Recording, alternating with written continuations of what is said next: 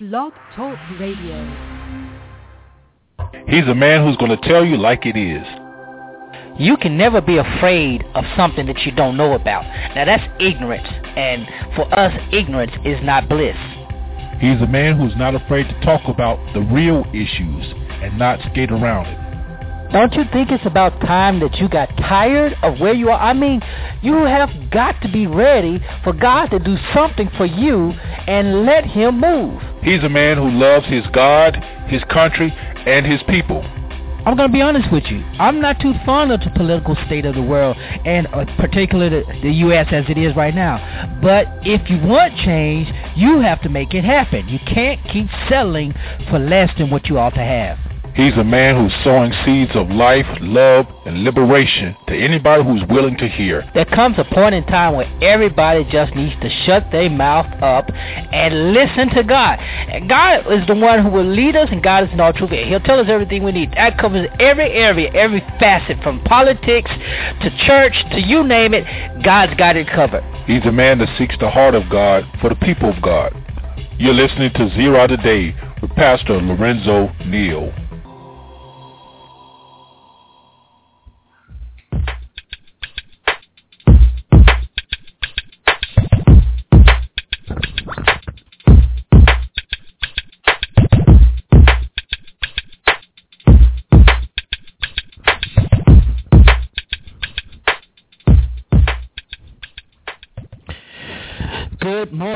And welcome to Zero Today. I am your humble host, Pastor Lorenzo Neal, hailing from Cajun Land, USA, here to present you with seeds of wisdom, insight, empowerment, and liberation.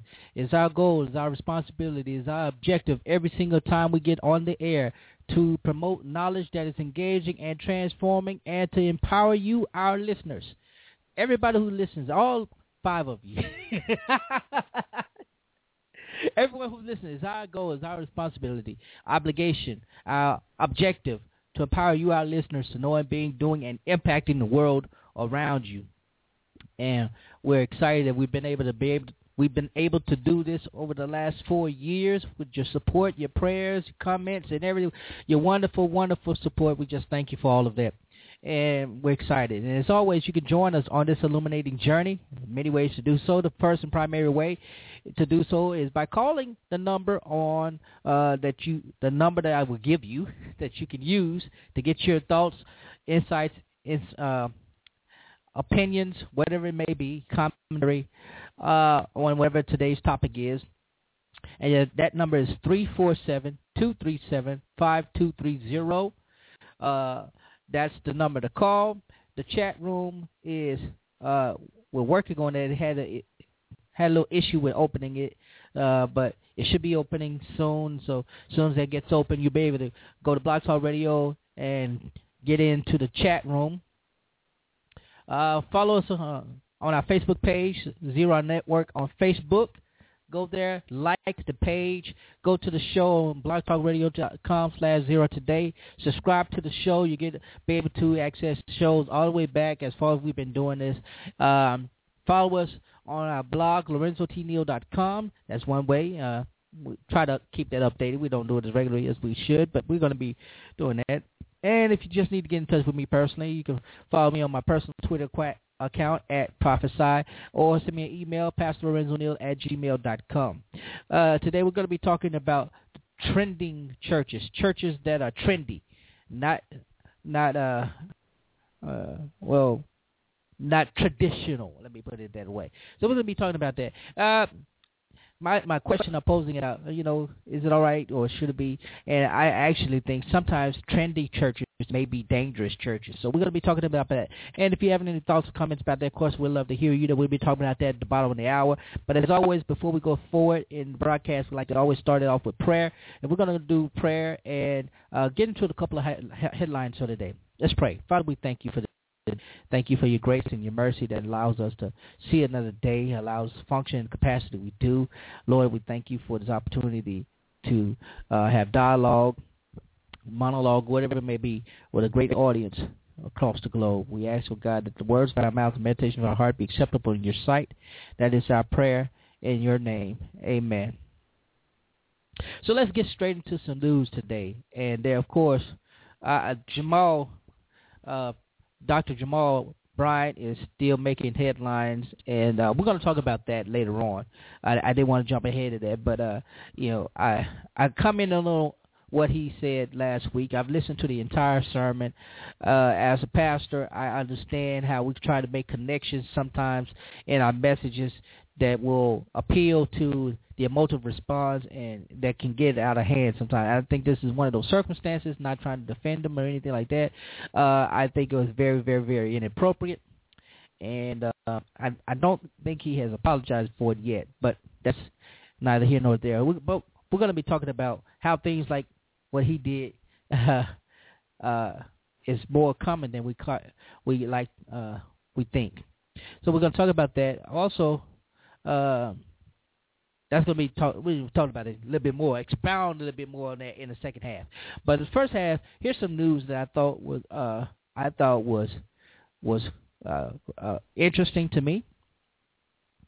Um, and I, I I'm kind of appalled by it, but I don't know how. You know, I'm looking at it, and, and as I was reading it before, I I I, I kind of think that we've kind of, as a Christian, as a Western Christian church, we are so enmeshed in craziness uh, and tolerant, and there's this idea of a, a egalitarian church that is it's a crazy thing.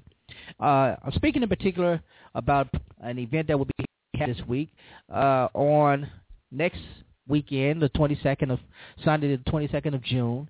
Um, the National Cathedral of Washington will be making history and celebrating uh, what has come to be known as June, uh, in the month of June, as uh, Gay and Pride Month, or whatever they call it, LGBT Month.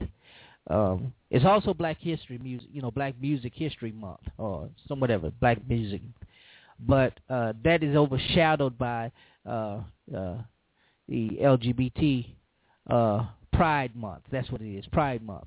And so you you know, different places will be having different ways of celebrating uh, that community. And the National Cathedral of Washington D.C. is uh, taking leadership in celebrating that the this month, this Pride Month, by uh, allowing the first openly transgender person uh, transgender priest, Episcopal preach to preach.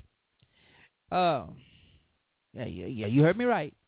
The first openly transgendered priest. This is a female who became a male uh, and is now a male priest with the, within the Episcopal Church of America. And this person will be preaching at the National Cathedral in Washington, D.C uh, on June 22nd. Now you may wonder what why should we be concerned about that? Well, here's it.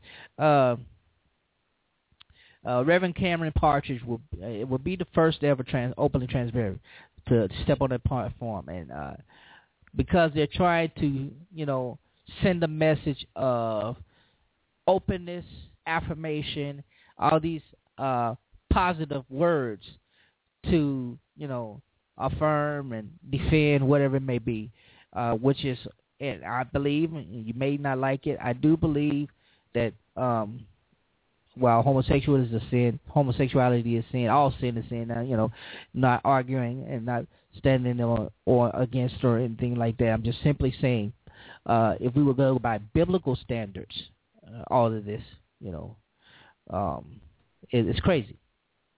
Now, and and then I, I know I just presented one of the weak arguments, and I I know that uh, I'm not trying to even go back and try to argue. I know it was a very weak argument, um, but I'm speaking now, you know, not as an argument against or for, but just to state where we have come as a church, as a Western church, um, and the other reason is because this is the church. The National Cathedral is has become recognized as the uh, national church, even though, according to the Constitution, we do not have a national church or national religion. What we do have is a, bu- a building, a sanctuary, a cathedral in the capital city where leadership goes. That's where our, uh, you know, that's where uh, presidents have been. That's where they attend church. Some of them that during the inauguration services, that's where it's held. Uh, the uh, prayer prayer services sometimes have been held at the National Cathedral, some other places, but but the National Cathedral has been recognized symbolically as the national church, the, you know, the National Cathedral of the United States, unofficially, because whenever a dignitary dies, particularly a president, you know, they they may be housed in the rotunda, uh, laid to rest. I mean, uh, lay in state in rotunda the Capitol, but the funeral may be held uh, at the National Cathedral, as there were a couple of senators who died, uh, you know, uh, congresspersons who died while in office, and their services were held at the National Cathedral. But I, I said all that because, uh, you know, to some, while it is a symbolic, uh, is a symbol of the national faith, interfaith, be it you know non-believing. It's a it's a it's a it's a symbol of a national identity, a religious national religious identity, particularly a national Christian religious identity. So we can't deny that. And for this symbol of national Christian religious identity to take leadership on in this historic moment says a lot about where we are uh, as a nation religiously. We are becoming so tolerant now, uh, and more so mainline churches, uh, to which I am part of, mainline, you know, denominations such as the Methodist, in in this case the Episcopal, um, and to, to, to undergird this story while the National Cathedral is allowing this first transgender person to uh, preach their sermon, uh, the one of the bishops in the Episcopal Church, who uh, was the first openly ordained and consecrated bishop in the Episcopal Church, in the person of uh, Eugene Robinson, is getting the divorce from his partner and husband of 25 years. And that puts, uh, again, it's another awkward position. Uh, here this man uh, was, uh, and they they gave him the nickname Vicky. Vicky Roberts. I, I, it's funny. I don't know why, but hey, that's what they did.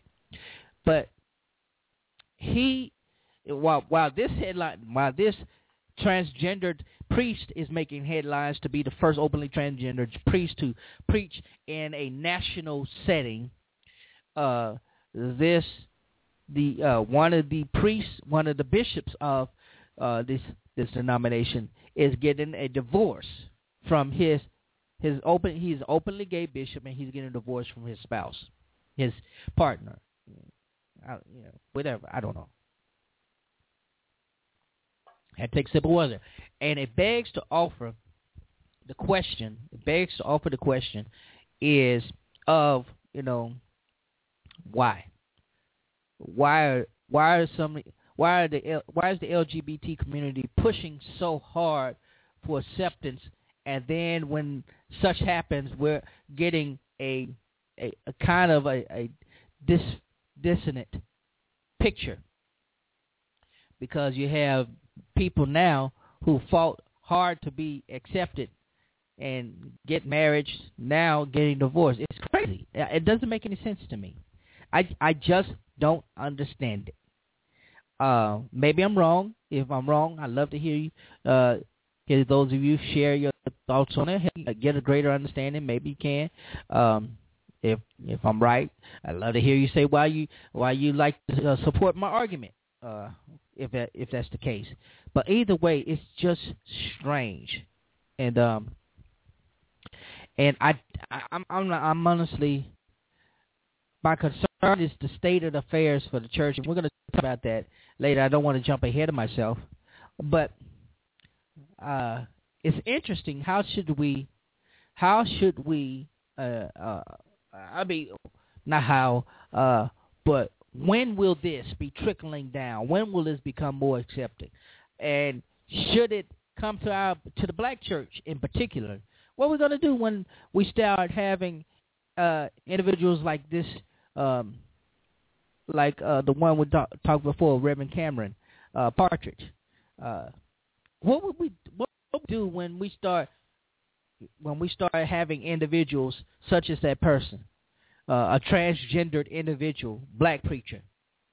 Now, uh, there's uh, Bishop O.C. Allen in uh, Atlanta. If you're not familiar with him, he's pastor. Uh, he's a bishop of a progressive Pentecostal uh, uh, communion, and by progressive, they're they're an affirming uh, communion, and you hear the firm, word affirming, it basically means that they, you know, they're same-sex accepting and loving. And of course, I'm same-sex. Anybody can come to my church, but I digress. I'm not trying to get on that argument. But um, here he is. Uh, this is a black man who is a bishop of a church uh, or of a fellowship that is largely homosexual, and he has a partner. And in the D.C. area, there's another church that was planted about four years ago, and uh, the the pastor of that church has a first gentleman. They celebrated uh, this year, earlier this year, their fourth year anniversary uh, at the church. Um, so, so little by little, we're finding, and in black church, it's becoming acceptable and normal. We know we've always had them in the music department at the church. Uh, you know, they've been a greater part of the music ministers, choir directors, choir members, male and female, who were, you know, homosexual. They stayed in their place. They stayed on their organ. They stayed on the drum. They stayed wherever, you know, they stayed in the choir director, whatever, and they didn't push it. But now these this community is getting more aggressive uh, and uh, and coming out front in all churches, including my denomination, my Zion, the AME Church. And the question is, how would we, how would we, what would we do when this knocks on our door? When we have a black man or woman who is transgendered from being a man or a woman, and they want to preach, or if they start their own church, protest? Should we protest? How should we respond to that? I, I don't know, but I'd love to give your thoughts and insights uh, on that on that particular situation. Um, the the whole point is, you know, the Washington Cathedral, while they're trying to affirm and show love and you know be accepting, and the church should do that anyway. We shouldn't have to go out of our way to do that because that is what Christ called us to do. He said that Christ himself said that we people will know that we are his disciples by our love one for another. So loving and affirming is a part of Christ. The problem is, and I'm just saying this, you know, dealing with individuals who are going through those gender identity issues and uh, struggling, whether they be bi-curious, whether they be down low, whether they be all out, you know, they've already come out and they've had their celebration. What do we do with these folk? You don't excommunicate them. You can't excommunicate them. How do you love them and still be within biblical love? You know, and, and maybe that's a redundant question. Uh, I don't know. Uh, but it's just something to ponder as as uh, we we embrace, uh, we enter a new in a new paradigm of of church, and and uh, uh, Dr. Neal, I do mean shame. You're right, I do mean shame. Uh, it's it's something. It's Dr. Neal chat room. It's something I, I I'm I'm wrestling with because I don't understand how we're going to embrace this and still remain uh, authentic to our calling. And you know, because well, let me let me move on. Uh, I'm going to take a quick break, and when we come back, we're going to be talking. Um, we're going to be talking on the subject for the day. The topic of the day is church trendy is a good church. Uh, is a trendy church a good church or is it a dangerous church? That's what we're going to be asking on the backside of this break. And we want you to stay tuned. We don't want you to go anywhere. We'll be back right after this.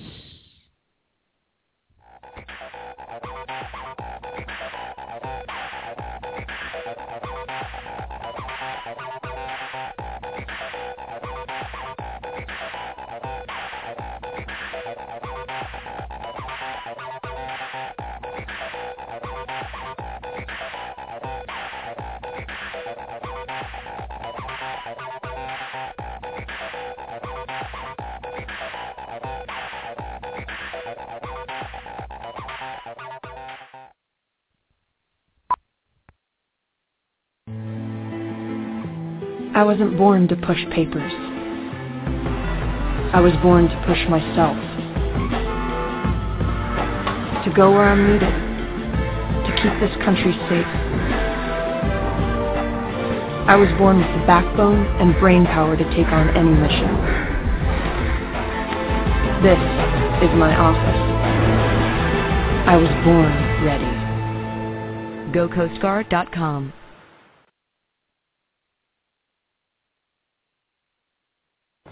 At Farmers, we make you smarter about insurance because what you don't know can hurt you. What if you didn't know that posting your travel plans online may attract burglars? Off to Hawaii. What if you didn't know that as the price of gold rises, so should the coverage on your jewelry? Ah. What if you didn't know that kitty litter can help you out of a slippery situation? The more you know, the better you can plan for what's ahead. Talk to farmers and get smarter about your insurance. We are farmers. Bum, ba-dum, bum, bum, bum,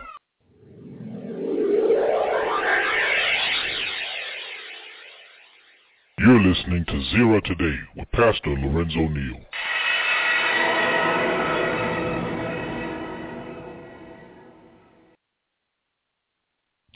Folks, I know your dad, if he's still alive, is priceless, timeless, probably the epitome of masculinity to you. Or you just can't think of anything to do or get him for Father's Day other than a card. Well, let me make a recommendation to you. Don't get him a tie.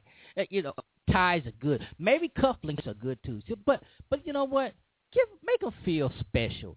I suggest that you go to Shari's Berries and get him some delectable gifts that he will enjoy more than a tie. Yeah, he'll probably wear the tie more, but I get you, I guarantee you, if he ain't got the sugars, he's gonna love some chocolate covered strawberries. I know I would, and I'd love to get some of those chocolate covered strawberries. And I tell you, there's a Father's Day gift guide that you can get right now. It's not too late to order your best gift. You can get him some chocolate covered strawberries that look like baseball, football, make him feel like he's in the game. You know what I'm saying? It, and make it. You can even get it's NBA Finals. He might be watching the game, might be pulling for the Spurs or the Heat, whoever it is. But you know what? You can get him a full dozen hand dipped basketball strawberries for only forty four dollars. How about that? That's a great deal. And I tell you, he'll be glad because he'll know you thought more than just for a tie. So go to Shari's Berries. It's simply you can go by www.berries.com and you can see all the good deals that they'll have for Father's Day. Or you know, you can call uh, however you want to do it. You can call their number, and uh, I lost that number. So, but hey, you got the website, and when you go to the website, you'll see a little microphone on the right hand corner. Click that, click on that microphone. You might get you a great deal. That's sharisberries.com, berries.com for Father's Day strawberries. You'll love it, I guarantee.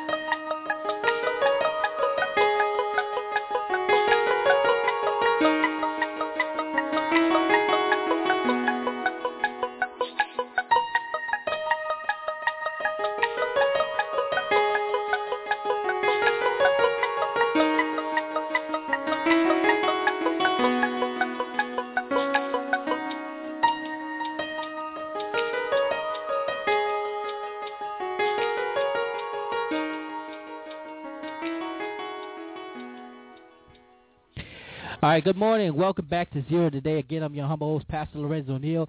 It is a wonderful Wednesday. The hump day is here. Pre-Father's Day hump day. I tell you, I'm excited about today. It's been storming all week, and it's just shining.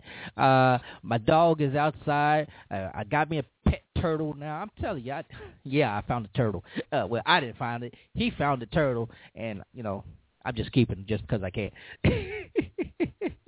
but anyway, it's a wonderful Wednesday, and we're glad that you joined in to us today. Today, our topic is about trending churches. Trendy, trending, uh, you know, whatever, uh, however you want to use that. Uh, you know, let me ask you a question. And, and I want to, I, I want a, a serious answer to this question if if you can. Uh, if you had to go to a church, and these were your two options that you had. You had on behind door A. You enter door A. You walk into a traditional church. You have the choir. You have the preacher. You have everybody in their Sunday's best you know, literally not, you know, dressed up, looking good, and you know, it's all kind of, it's, it's, you know, it's maybe a little draggy, and maybe a little rusty, you know, can hear little creaks and crevices, but the folk are there, and the, the word is going forward, and you know, you you knew that was behind door number A or letter A, and behind door letter B, you have a, you know, a less less uh, sculpted church. You have a church where the environment is come as you are. Whatever you wear is fine. We don't care. The preacher is dressed not in the a robe, not in uh, flashy suits with gaiters, you know, and high cuff links and anything. Like, but the preacher is dressed down, wearing maybe you know I don't know what the latest pa- you know fashion trends are. I ain't gonna lie to you. I'm not even gonna. But the preacher is dressed down. Everybody is just in their casual best. Not the Sunday's best, but the casual best. There's no choir. There may be a little praise team who's seen a couple of selections, but there's a DJ in the house. The DJ got the party rocking. Which you which one would you choose? Which one would you choose? Would you go to the church uh, that you know it, it was traditional and your, mama, daddy, them would fit right in. Would you go to that church, or would you go to a church that less, is more relaxed and the atmosphere was a calm, cool atmosphere, or perhaps even more so a trendy hip hop church? The reason I ask is because I'm seeing this trend happen where uh, preachers are trying to uh, connect and be relevant by being trendy and that has some there has some perks to it, but what happens is is is what we're seeing the fallout from uh, Dr. Bryant Jamal Bryant's uh, incident a couple of weeks ago. We're seeing that fallout because in the effort in the effort to be trendy, to be hip, to be you know relevant, we're finding that it as preachers get possibly backfire against us. Uh, and well, maybe, maybe not back. It backfired in him on him in that particular case. What about these preachers who, you know, uh, he quoted Dr. Bryant quoted Chris Brown, uh, but what about these preachers who who base their sermons off, you know, current uh, reality television? Oh, you know, I, I've seen I've seen preachers, I've seen preachers that uh you know their whole they'll do a series based on Real Housewives of of, of Atlanta or what's the another one the Love and Hip Hop L.A. I mean not L.A. Uh, is it Atlanta too? Oh, okay. Love and Hip Hop Atlanta, Basketball Wives. Um, you, you know, I'm just talking. Tr- uh, just drop just dropping some of these shows. I, I, I, I rarely don't watch them. I have friends watch them, and sometimes you know they ask I watch, and I I get lost because I I have to ask all these questions about who the characters are, and I use character because I see it as a television show. They may be real individuals, but you know it's still a character to me. But anyway, so these guys there's some preachers, not so much as young preachers, and I know the younger pre is more prevalent in younger preachers than it is in older preachers. But uh, I'm putting both of them in the same box here, preachers in general, and you know the the older ones who you know, maybe going through their preaching midlife crisis, and uh, and so they're trying to be hip. And you know they they so they start I, and I noticed that I, I've watched some televisions every now and then I watch uh you know some that uh, broadcast on television in the morning on Sundays or, or whenever it comes on. I may catch a couple, and it's just funny to me that I'm seeing these preachers no longer wearing the shirt, you know, the suit and tie.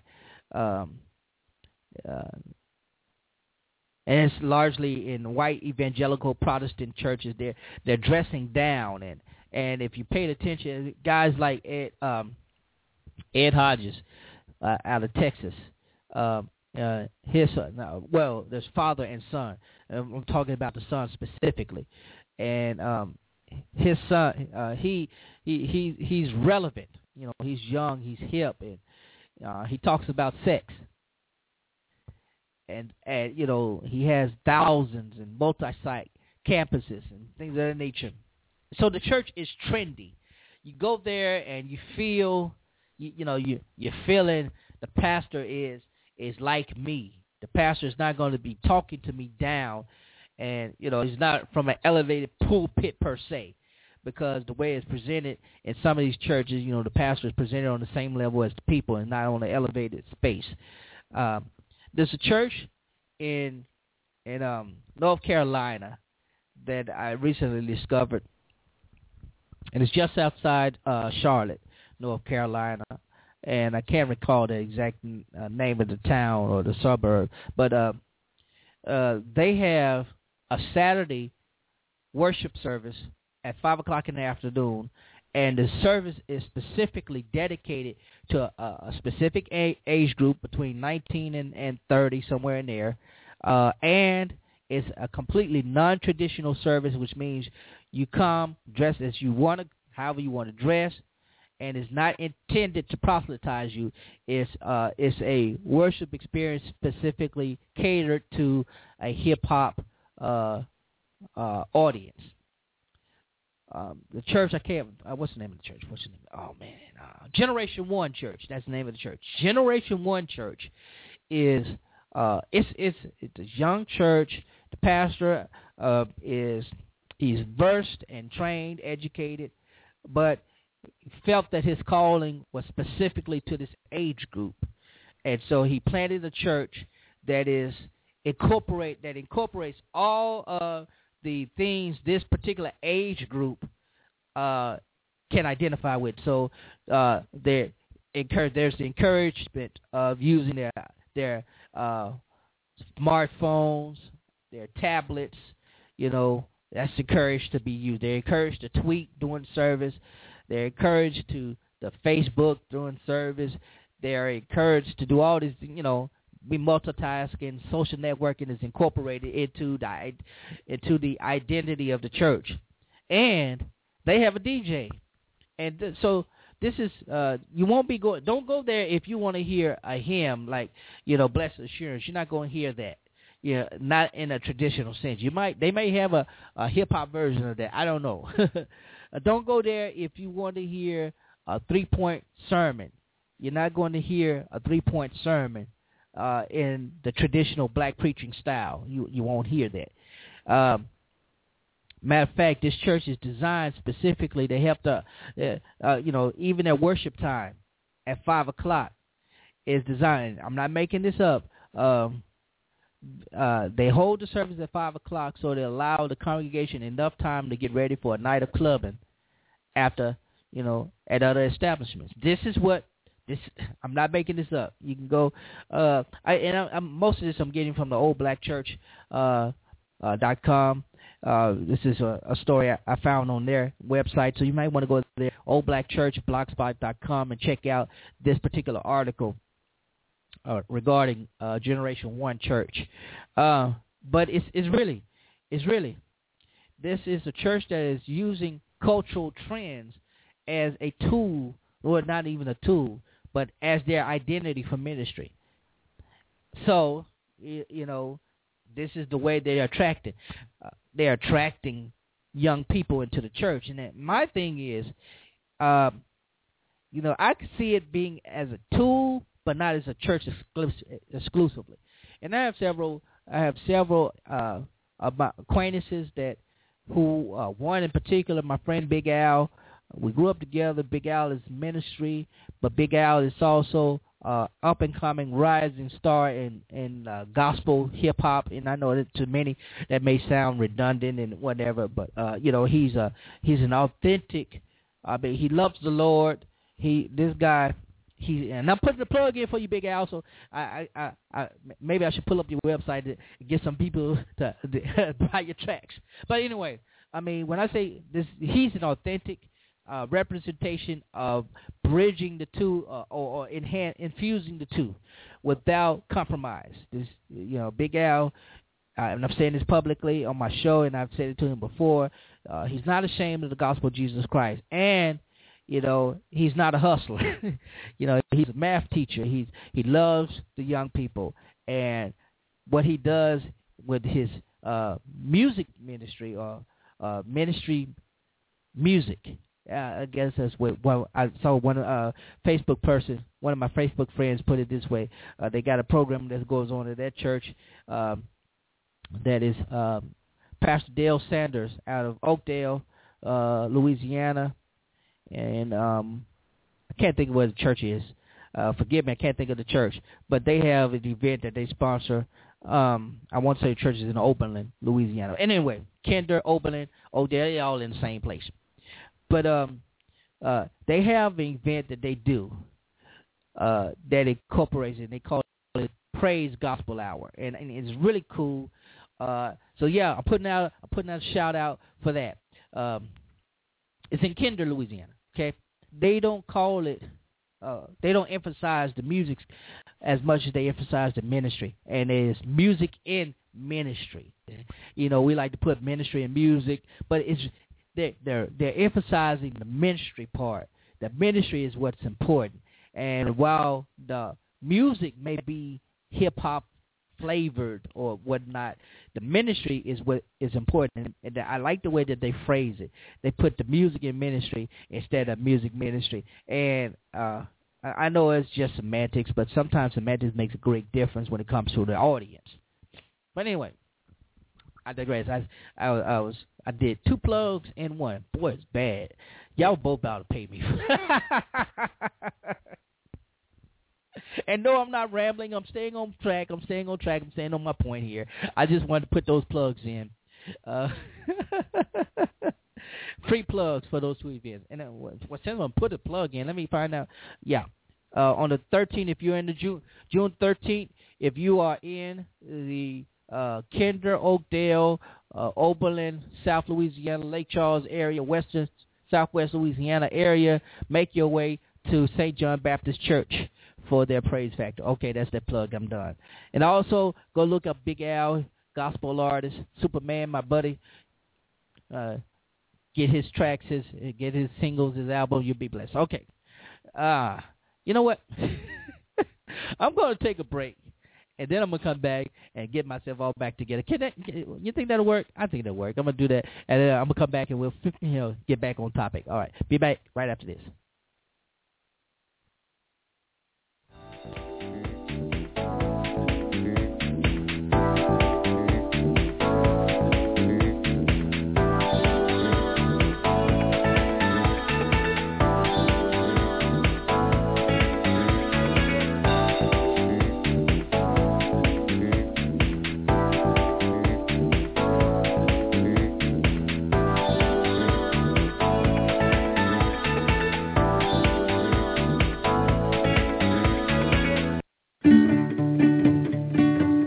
It's our favorite, yours and mine, because we found it together on a walk, walk, walk. Love to walk. A long walk. A, a walk with you. A walk I smelled squirrels on, but I stayed by your side because I could tell, could feel that you had a bad day and me being bad wouldn't make it any better. But being there was already helping a little anyway. And then we found that wonderful thing waiting there, waiting for you and me and you smiled and threw it. And I decided right when I picked it up I would never ever leave it anywhere. Ever. Because that wonderful bouncy roll around thing had made you play. And that had made you smile. Put more play in your day. Beneful. Play. It's good for you.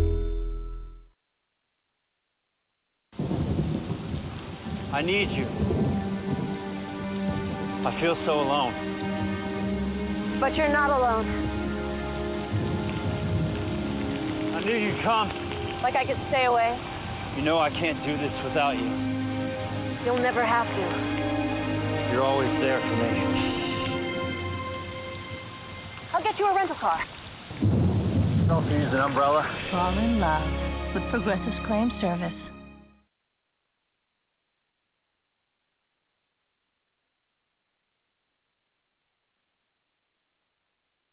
It was the best day.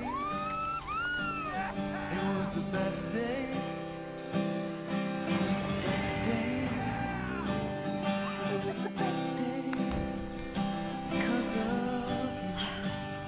Because we make a great pair, great pair. Progressive and the great outdoors. We make a great pair. Right, totally. Uh, that's what I was thinking. All kinds of vehicles, all kinds of savings. Multi-policy discounts from Progressive. Call or click today. Friends, there's nothing as soothing as having a sweet aroma penetrate all of your senses. Peacock, the newest candle fragrance by Hecentric, is that aroma. Peacock is a vegan, hand-poured candle that fills the room with a soothing aroma that everyone is guaranteed to enjoy. Peacock by Hecentric is the fragrance developed by Lady Jocelyn Sanders that's designed to reflect the glory in everyday life. I guarantee you will not disappointed when you order your candle today from Hecentric. I have one at home and in my office, and I tell you, it's so good. It helps me relax at home, and it helps me concentrate and stay on task in the office. You need to order yours today by visiting LadySanders.com, and while there, also pick up a copy of her book, The Encounter. I'm telling you, you will love both. Peacock by Hecentric, reflecting the glory in everyday life.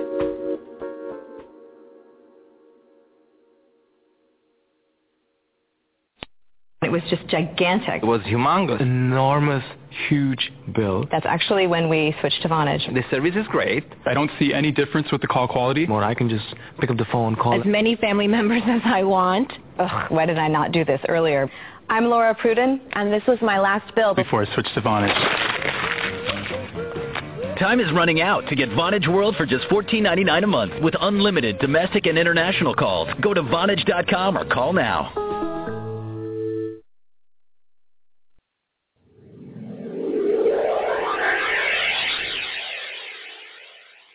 You're listening to Zero Today with Pastor Lorenzo Neal.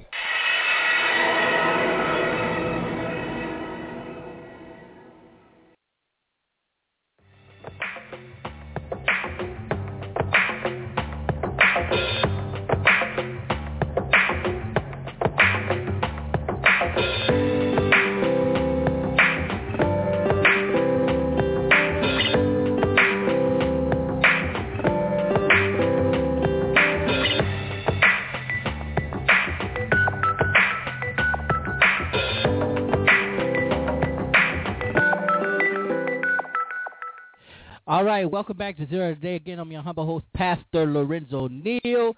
I have had no coffee, but I'm talking fast for some reason. Nah, I don't know why I said that. Anyway, I'm just having a little bit of fun. Um, but anyway, we're talking about um, trending churches, trendy churches, you know, and I mentioned uh, I, I discussed it, you know, in the last segment right before the break. We're talking about a church that's, that's hip hop centered, and particularly uh, one Generation One church out of somewhere uh, it's outside of Charlotte, and uh, one thing that threw me off is, you know, while I appreciate the attempt uh, of the uh, the pastor and leadership team to create an environment where people can be appreciative of their hip hop culture. But yeah, what threw me off is when he said that you know we start service at five o'clock so so folk can get out, you know, the audience can get out and then go, you know, they can go club. At least they, I guess they can say I guess he's real, you know. The uh, they going they at least they go to church first before they club. uh, but you know, again, my question, my, my my here's the issue that I'm presenting in this in this argument about trendy churches. I, I believe, and I, I I secure this from Scripture. Undergird this belief from Scripture that the church is not to, supposed to be trendy. It's not supposed to be hip. It's not even supposed to be relevant. It's only supposed to it exists to make disciples, and disciples are not supposed to be relevant to the world. Disciples are to be counter to the world. They be they are supposed to present alternative, uh, you know, not alter, not even alternatives, you know, because I don't want to present Christianity as an alternative lifestyle, uh, you know, uh, or an alternative means of that. It's not. Uh, the church or, or discipleship or believing faith in Christ is not an alternative thing.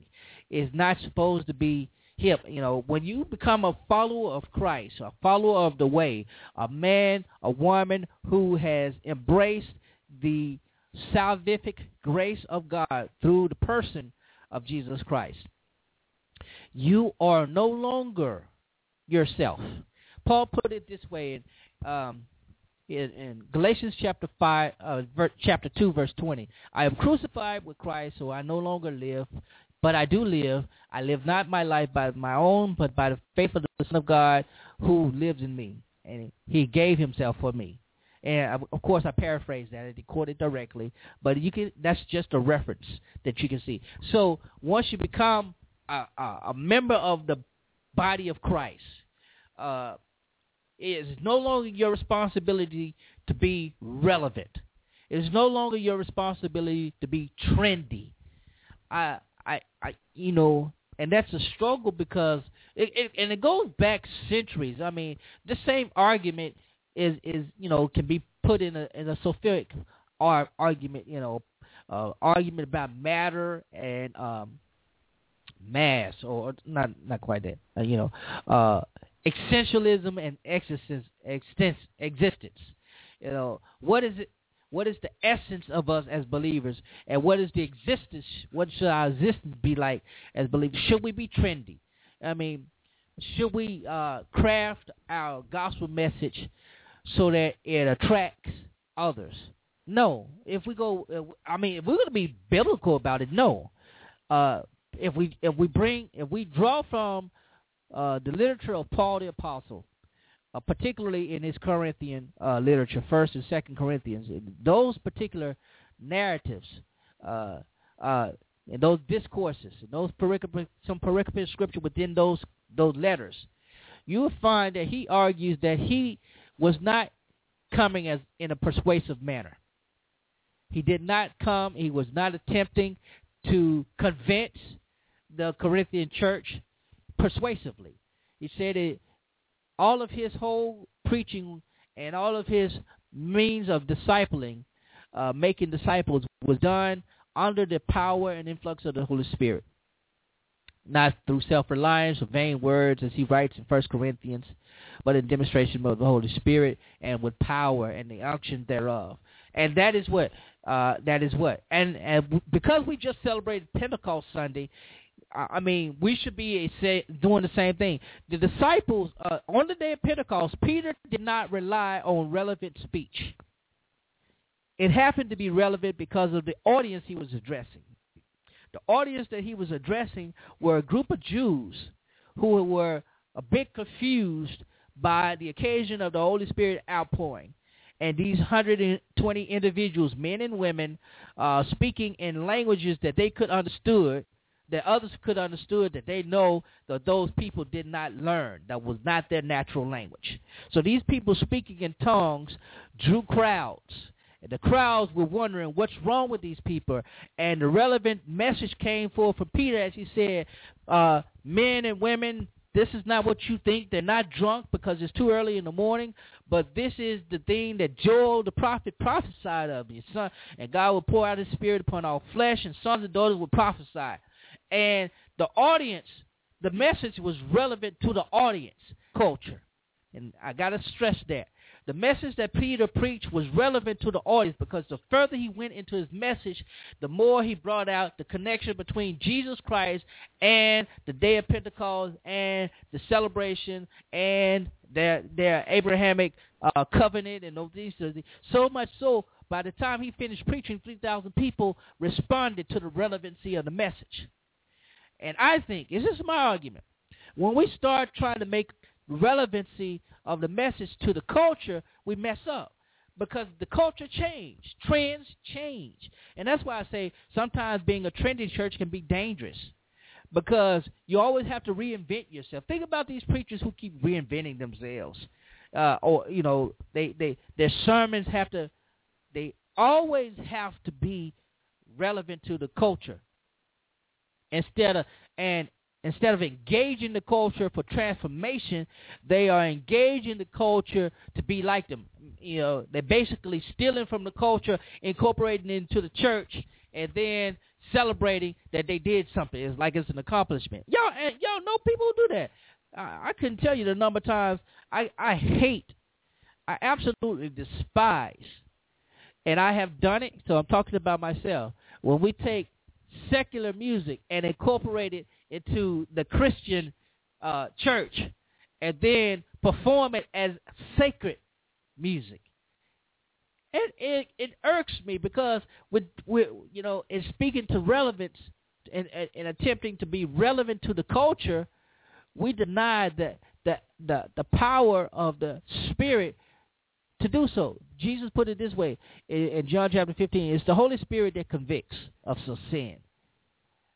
It's not the relevancy, it's not the relevant way or the trendy message or the trendy service that convicts people of sin. Uh, no, it's not that. That would not do anything. And that's why most people are having issue with what Jamal did. Uh, or well, not not so much what he did, how his audience reacted to what he did, what he said. That's the problem. People, a, a lot of good church folk are having, uh, because it's saying that the people in the audience care more about the pastor's, you know, familiarity with secular world than preaching the gospel. They said that they care more being uh, lukewarm Christians because that's the only way you can react. That's the only way that is the only way that people, the women in that audience, they're high-fiving each other and screaming, and he has to tell them to settle down. The only way they could do that is if they are lukewarm Christians. They are not faithful. They do not take the heart of the gospel message to themselves, and you could question their salvation. You could do it because there is no way that should happen. But anyway. I lost my train of thought just that quickly. Uh, relevance, uh, being trendy, is only can only last and only take a preacher or take a ministry or take any individual so far. Uh, and you know, I, maybe you know, I'm conservative, literally. You know, I, I, I, I'm still one of those preachers that think you only need to have four standard suits: your blue, your your, your blue, your black, your uh, brown, basically well three. and one of those shades, you know, you have your you have your shade of blue, your various shades, not too light. You know, stick to royal blue or midnight blue, and maybe uh, you know somewhere in between. And your black, you know, and your your black your black suit. Your brown should be, you know, not too dark, not too light, you know, you know, something like that. And uh I have a white suit for Easter. but those are the basic, you know. And same thing with the socks. You only had brown, brown, black, or a dark blue socks. You get what I'm saying? That's that's the kind of that's the kind of way I I was, and and I still stick to that. Now, I'm coming out a little bit. I mean, it took me a while to wear colored shirts. You know, all I had was white at one time. You know, but with the ties, you know, that's how I showed my individuality. but but I said all that to say, you know, when you try to be trendy, the dangerous thing is that you become one of those individuals that the author in First Timothy uh, three talks about.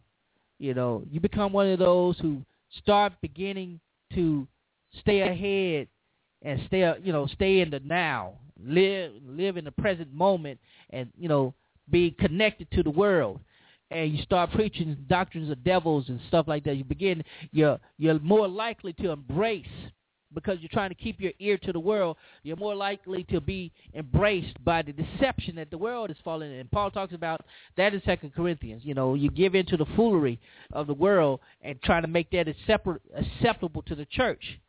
And when you do that, you can lead people astray. And people have itching ears. And that's the biggest problem. I think that's the biggest danger I believe uh, a trendy church offers to its members.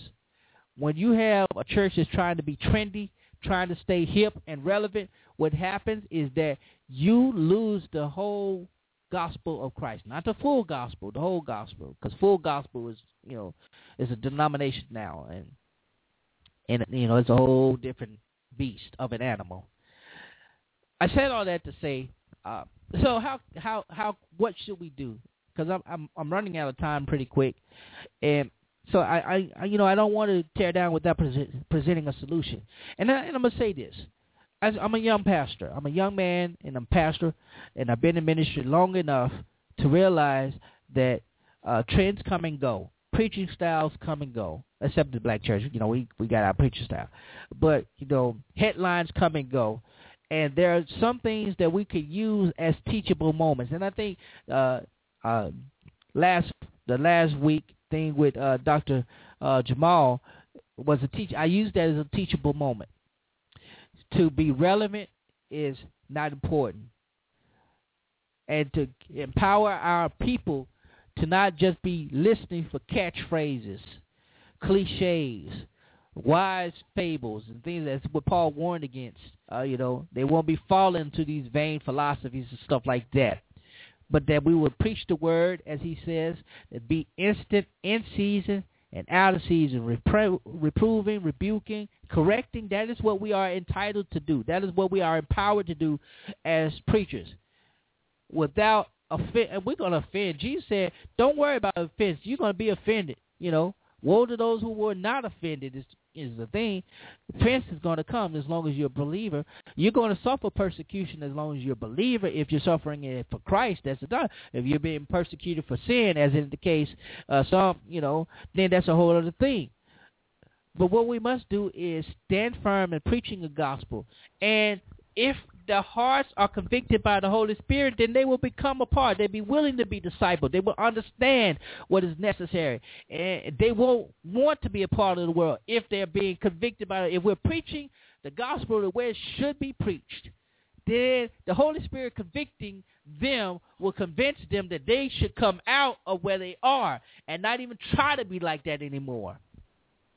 But if we're going to be uh, preaching a soft, soft, sissy gospel, and I, I apologize for using the word sissy, not offending anyone, but I'm just saying that the gospel that's powerless, uh, ha, that gives that gives people to have a zeal for God but not after knowledge, then what we'll find is that we'll have more people who have no idea about what their true calling is about discipleship, regarding discipleship, to go out and make discipleship.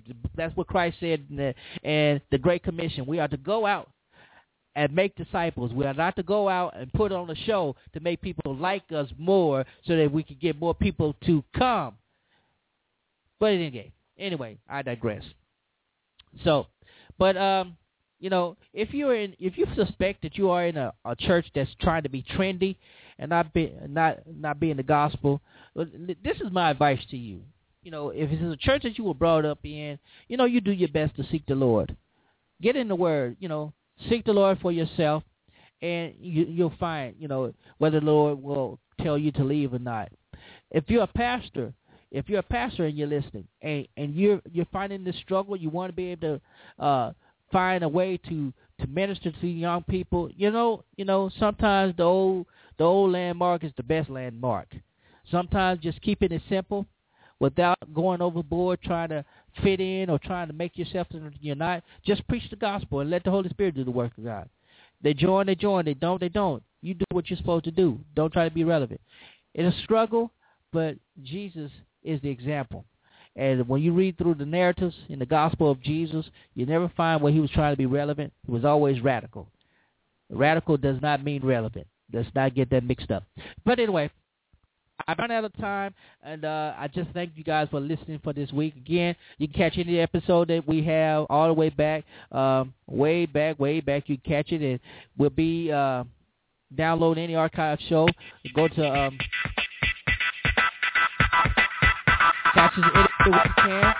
We'll be there. Until next week, next time, we invite you to to stay to, uh, to tune in. And this is Pastor Lorenzo Neal saying have a wonderful Wednesday. God bless you.